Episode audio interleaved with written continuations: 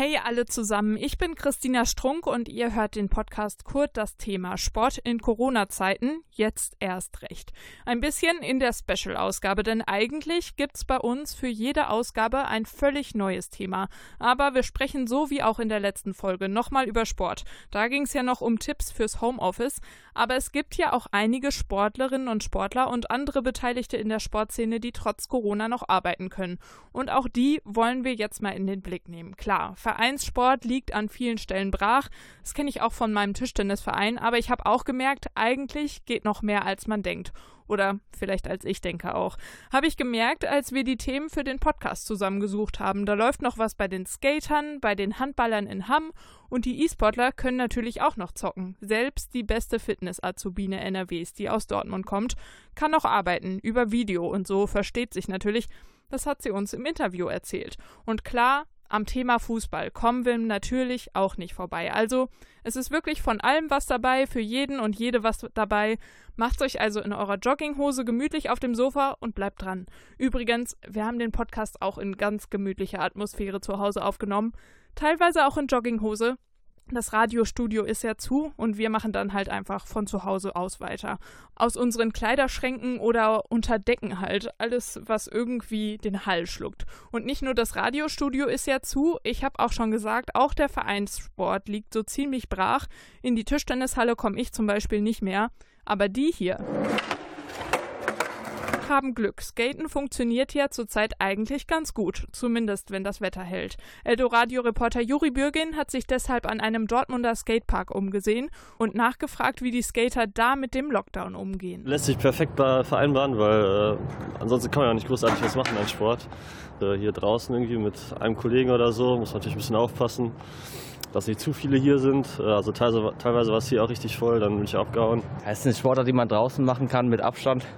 Von daher kann man die auch jederzeit draußen halten. Also ich gehe auch äh, jeden Tag skaten, soweit es geht, soweit das Wetter es zulässt. Äh, meistens sind die Parks halt äh, voll. Okay, also wir hören, der Lockdown macht da jetzt erstmal nicht so viel aus. Das waren jetzt Skater aus Dortmund. Juri, gilt das denn auch für die Skate-Szene in anderen deutschen Städten? Anscheinend schon. Zumindest kaufen mehr Leute Skateboards. Ich war in Münster im Skaters Palace und habe unter Einleitung der Corona-Schutzmaßnahmen Ralf Middendorf, ein Veteran der Skateboardindustrie und Veranstalter des COS Cup, interviewt. Er freut sich über steigende Umsätze in seinem Online-Shop. Zusätzlich zu dem absehbaren ähm, Boom, der jetzt definitiv wieder da ist im Skateboarding, ähm, halt nochmal so ein Corona-Effekt kam, weil Skateboarding einfach eine Sportart ist, die kann man alleine betreiben. Die findet vornehmlich draußen statt. Und da haben viele halt entweder zum Fahrrad gegriffen oder zum Skateboard. Skaten wird immer populärer und damit auch die kompetitive Szene größer. Bei den nächsten Olympischen Spielen geht Skaten sogar als Disziplin an den Start. Da mitzufahren, das wäre doch bestimmt für viele Sportlerinnen und Sportler interessant, oder? Äh, können die Profis im Skateboarding-Bereich denn überhaupt noch während des Lockdowns weiter trainieren? Profisport ist ja weiterhin erlaubt. Alleine oder in Kleingruppen können die deutschen Topskater weiterhin trainieren. Es entfallen wohl aber ein paar Contests, die noch zur Qualifikation für die geplanten Olympischen Spiele in Tokio wichtig wären. Middendorf veranstaltet auch Skate-Contests. Wir machen ja die Deutsche Meisterschaftsserie, die sogenannte COS Cup-Serie. Da hatten wir ähm, fünf Veranstaltungen geplant. Davon konnten zwei nicht stattfinden, weil die in Großveranstaltungen eingebettet waren. In anderen Ländern könnte es abhängig von der Corona-Politik des Landes auch Qualifikationsvor- und Nachteile geben wenn denn die Spiele wie geplant ab dem 23. Juli in Tokio stattfinden. Wie gut sind denn sonst so die deutschen Pro-Skater im internationalen Vergleich überhaupt? Könnte es olympische Medaillen im Skaten geben? Die Chancen, dort Medaillen zu holen, hält Middendorf leider für gering. Bei den letzten Europameisterschaften haben die Deutschen nichts gewonnen. Favoriten auf Medaillen sind andere Nationen. Das ist wie schon seit jeher, ne? USA, äh, Brasilien auch ganz weit vorne.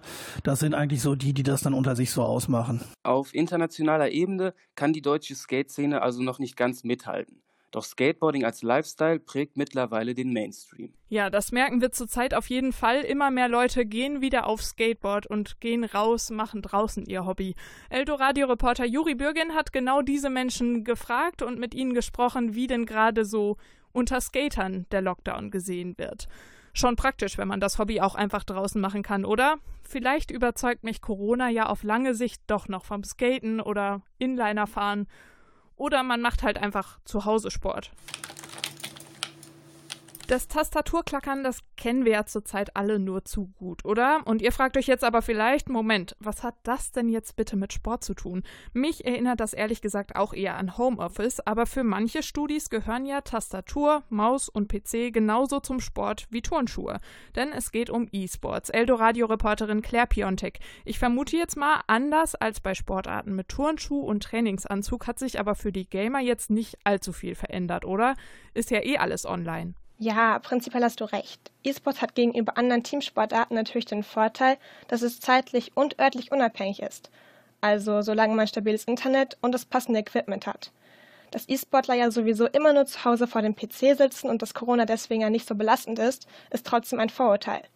Okan Yilmaz ist Mitgründer der UID. Das ist die E-Sports AG vom AStA.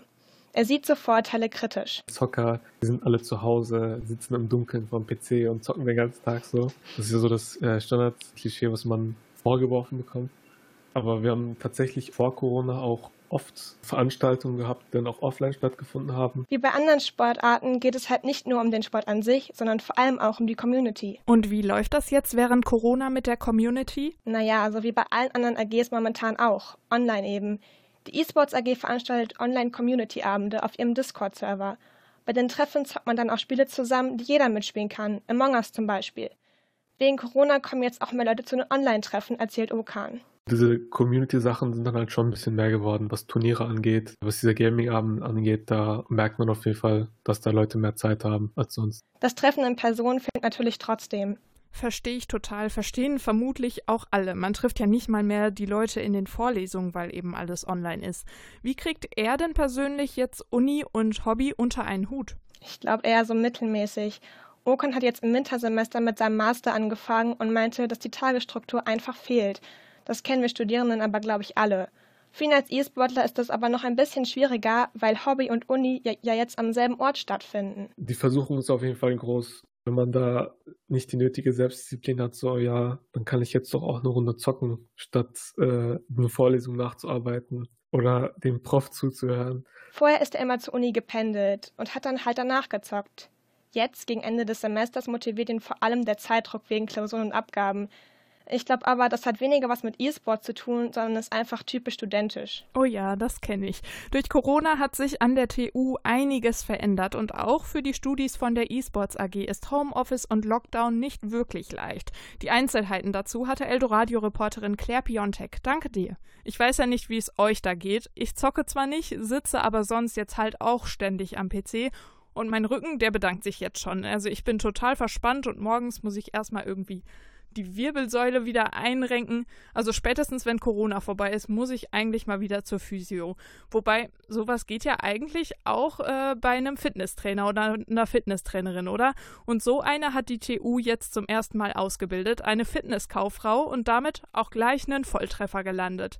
Greta Brinkmann durfte die Ausbildung als erste ausprobieren und hat einfach direkt mal als Landesbeste abgeschlossen läuft bei ihr, würde ich sagen. Unser Kurzreporter Julian Hirmke hat mit ihr drüber gesprochen. Ja, genau, ihr habt richtig gehört. Drei Jahre lang hat sich Greta mit Themen wie Bürokommunikation, Veranstaltungsmanagement oder beispielsweise der Anatomie des Menschen befasst und am Ende kam eine glatte 1,0 als Abschlussnote raus. So gut war sonst niemand in Nordrhein-Westfalen. Ich habe die Chance bekommen, kurz vor Weihnachten mit ihr zu reden. Hallo Greta, erstmal danke für deine Zeit. Und vorneweg gleich mal die Frage, wie fühlt es sich eigentlich so an, die Beste im Land zu sein? In erster Linie war es sehr überraschend für mich, ähm, weil ich gar nicht dachte, dass die Prüfung wirklich so gut gewesen wäre. Ähm, aber grundsätzlich fühlt man sich natürlich sehr geehrt. Wie kommt man denn eigentlich überhaupt darauf, Fitnesskauffrau zu werden? Grundsätzlich bin ich erstmal auf den Ausbildungsgang aufmerksam geworden, ähm, weil ich in einem Fitnessstudio privat trainiert habe, wo eine auch ähm, die Ausbildung gemacht hat. Und ähm, ich war halt gerade in meiner Findungsphase, habe nach Ausbildungen gesucht, ähm, fand den Ausbildungsgang sehr interessant, habe dann nach Stellenausschreibungen geschaut und äh, die Dortmund ist mir da dann ins Auge gesprungen. Jetzt musst du uns aber mal ein bisschen aufklären.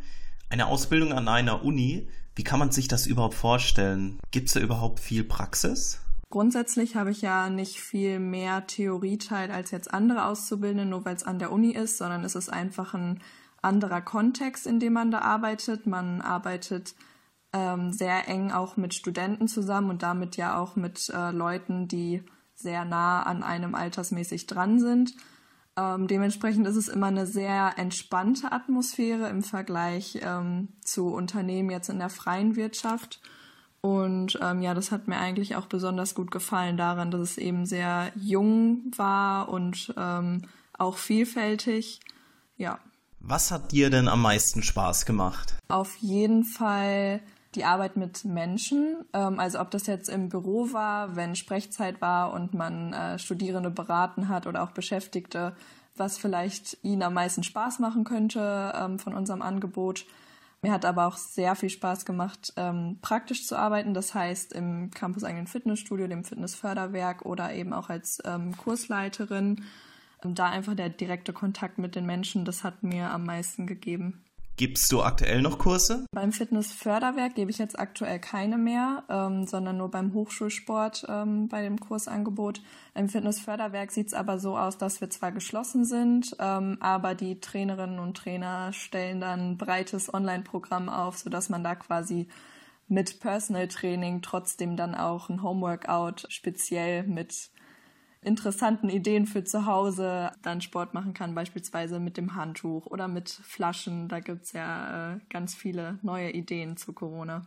Ein paar Vöglein haben mir gezwitschert, dass du mittlerweile studierst. Stimmt das? Ja, genau. Also ich studiere jetzt in ähm, Bochum an der Hochschule für Gesundheit Physiotherapie und ähm, bin auch sehr glücklich damit. Okay, Greta, letzte Frage. Was können wir denn für eine Abschlussnote erwarten?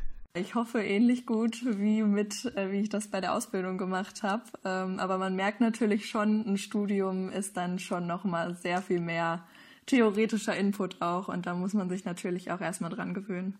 Okay, Greta, vielen Dank für deine Zeit. Ich drücke dir natürlich die Daumen, dass dein Studium mindestens genauso erfolgreich wird wie deine Ausbildung. Und vielleicht hören wir uns ja in drei Jahren wieder, wenn du dann die beste Studentin in ganz NRW bist. Ja, wahrscheinlich macht sie es auch noch schneller als die Regelstudienzeit. Dass Greta so gut war, hat übrigens auch dafür gesorgt, dass ab jetzt die TU regelmäßig Sport- und Fitness-Azubis ausbildet. Also wenn ihr jemanden kennt, der oder die Bock drauf hat, sagt's doch einfach mal weiter. So, bis jetzt ging es ja viel um Sport, den ihr zurzeit trotz der Einschränkungen noch irgendwie machen könnt. Fitness-Workouts mit Greta, Skaten oder Zocken, was die meisten von uns aber zurzeit nicht machen können, Ballsportarten. Handball zum Beispiel, aber das können wir ja wenigstens gucken, zumindest im Moment noch. Zurzeit läuft ja die Handball-WM in Ägypten. Und auch hier um die Ecke wird erfolgreich Handball gespielt. Aber wir wissen ja auch, egal wo, die Hallen sind leer. Niemand darf rein und trotzdem geben die Hallensprecher Vollgas. So als wäre einfach nichts. So auch beim ASV Hamm Westfalen hier um die Ecke. Kurt-Reporter Bastian Gerling, warum darf denn in Hamm überhaupt zurzeit Handball gespielt werden? Der ASV ist in der zweiten Handball-Bundesliga aktiv, da ist der Spielbetrieb unter besonderen Hygienebedingungen erlaubt, aber halt vor leeren Rängen. Okay, also alles in Ordnung. Wie ist es denn dann für den Hallensprecher jetzt ganz ohne Publikum einfach abliefern zu müssen? Kurz gesagt komisch, denn eigentlich lebt der Job besonders von der Interaktion mit den Fans. Der Hallensprecher vom ASV Hamm-Westfalen, Thomas Scharschmidt, spürt eigentlich die direkten Reaktionen, die Emotionen in der Halle und versucht sie zu verstärken. Gemeinsam mit den Fans pusht er die Mannschaften im besten Fall zum Heimsieg. So entsteht ein unglaublich intensives Erlebnis für Zuschauer, Spieler und natürlich auch für ihn selbst. Die leere Halle ist deswegen ziemlich bedrückend und ein starker Kontrast für Thomas. Wir waren im äh, Dezember 2019 in der Dortmunder Westfalenhalle zu einem richtigen Derby, zu einem richtigen Kracherspiel vor knapp 10.000 Leuten. Ja, und jetzt, ziemlich genau ein Jahr später, werden wir ähm, oder haben wir in der Halle ja, 40, 50 Leute maximal mit beiden Mannschaften und den Verantwortlichen. Und das ist natürlich ein Riesenkontrast. Das ist einfach total schade und da blutet einem als Hallensprecher echt das Herz. Die aktuelle Situation ist also auch für die Hallensprecher nicht leicht. Und wie ist die Atmosphäre sonst in der Halle so? Zugegeben relativ trist. Tausende Zuschauer sind einfach nicht zu ersetzen, vor allem weil beim Handball normalerweise richtig Feuer in der Bude ist. In Hamm klingt es nach dem Tor eigentlich so.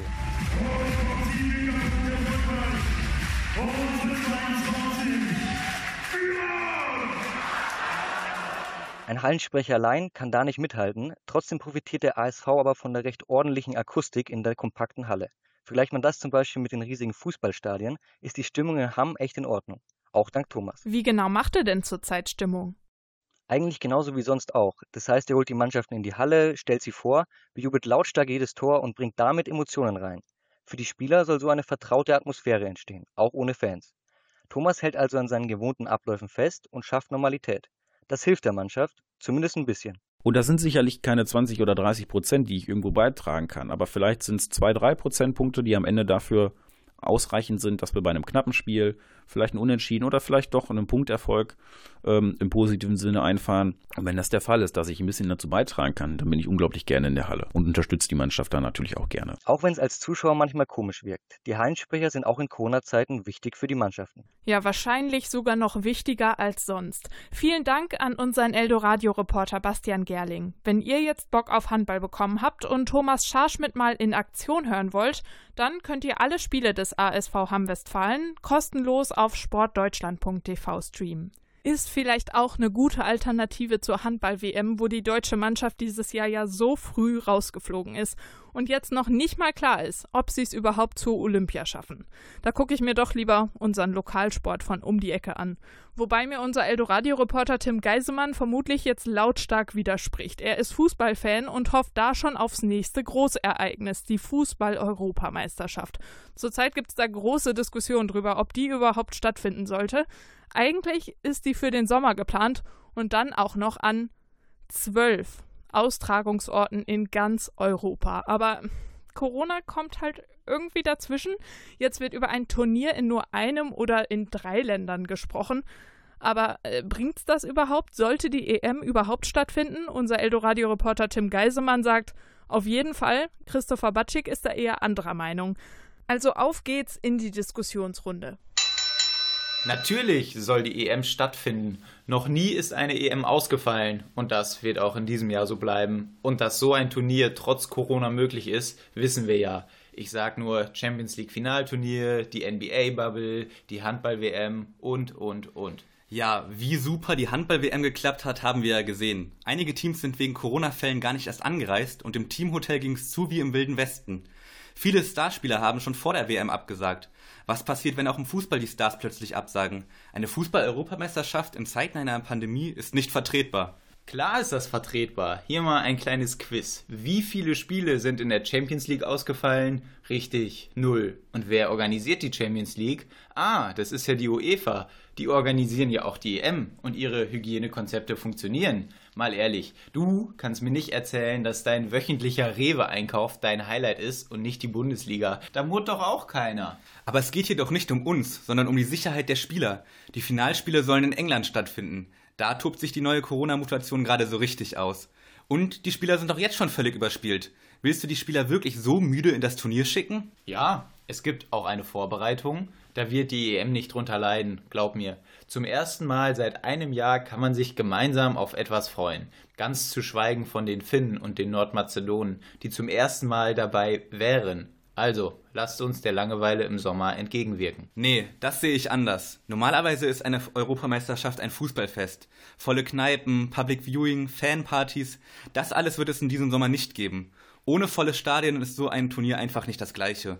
Und das wird dann auch den Fans aus Finnland und Nordmazedonien nicht gerecht, die sich so auf dieses Event gefreut haben.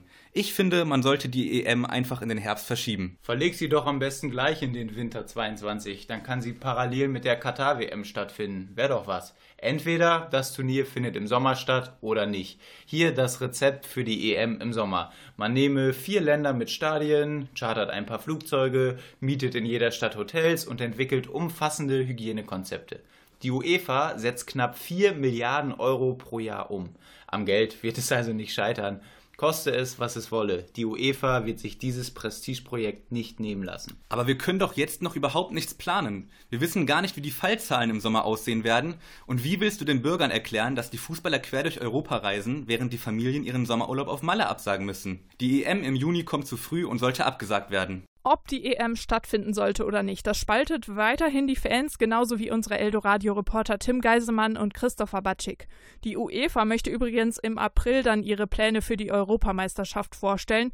Aktuell spricht sie noch davon, die EM wie geplant in zwölf Ländern auszutragen. Na, ich bin ja mal gespannt, wie es da weitergeht. Ansonsten scheint es sich im Profifußball ja doch zurzeit irgendwie eingependelt zu haben, zumindest in Sachen Corona.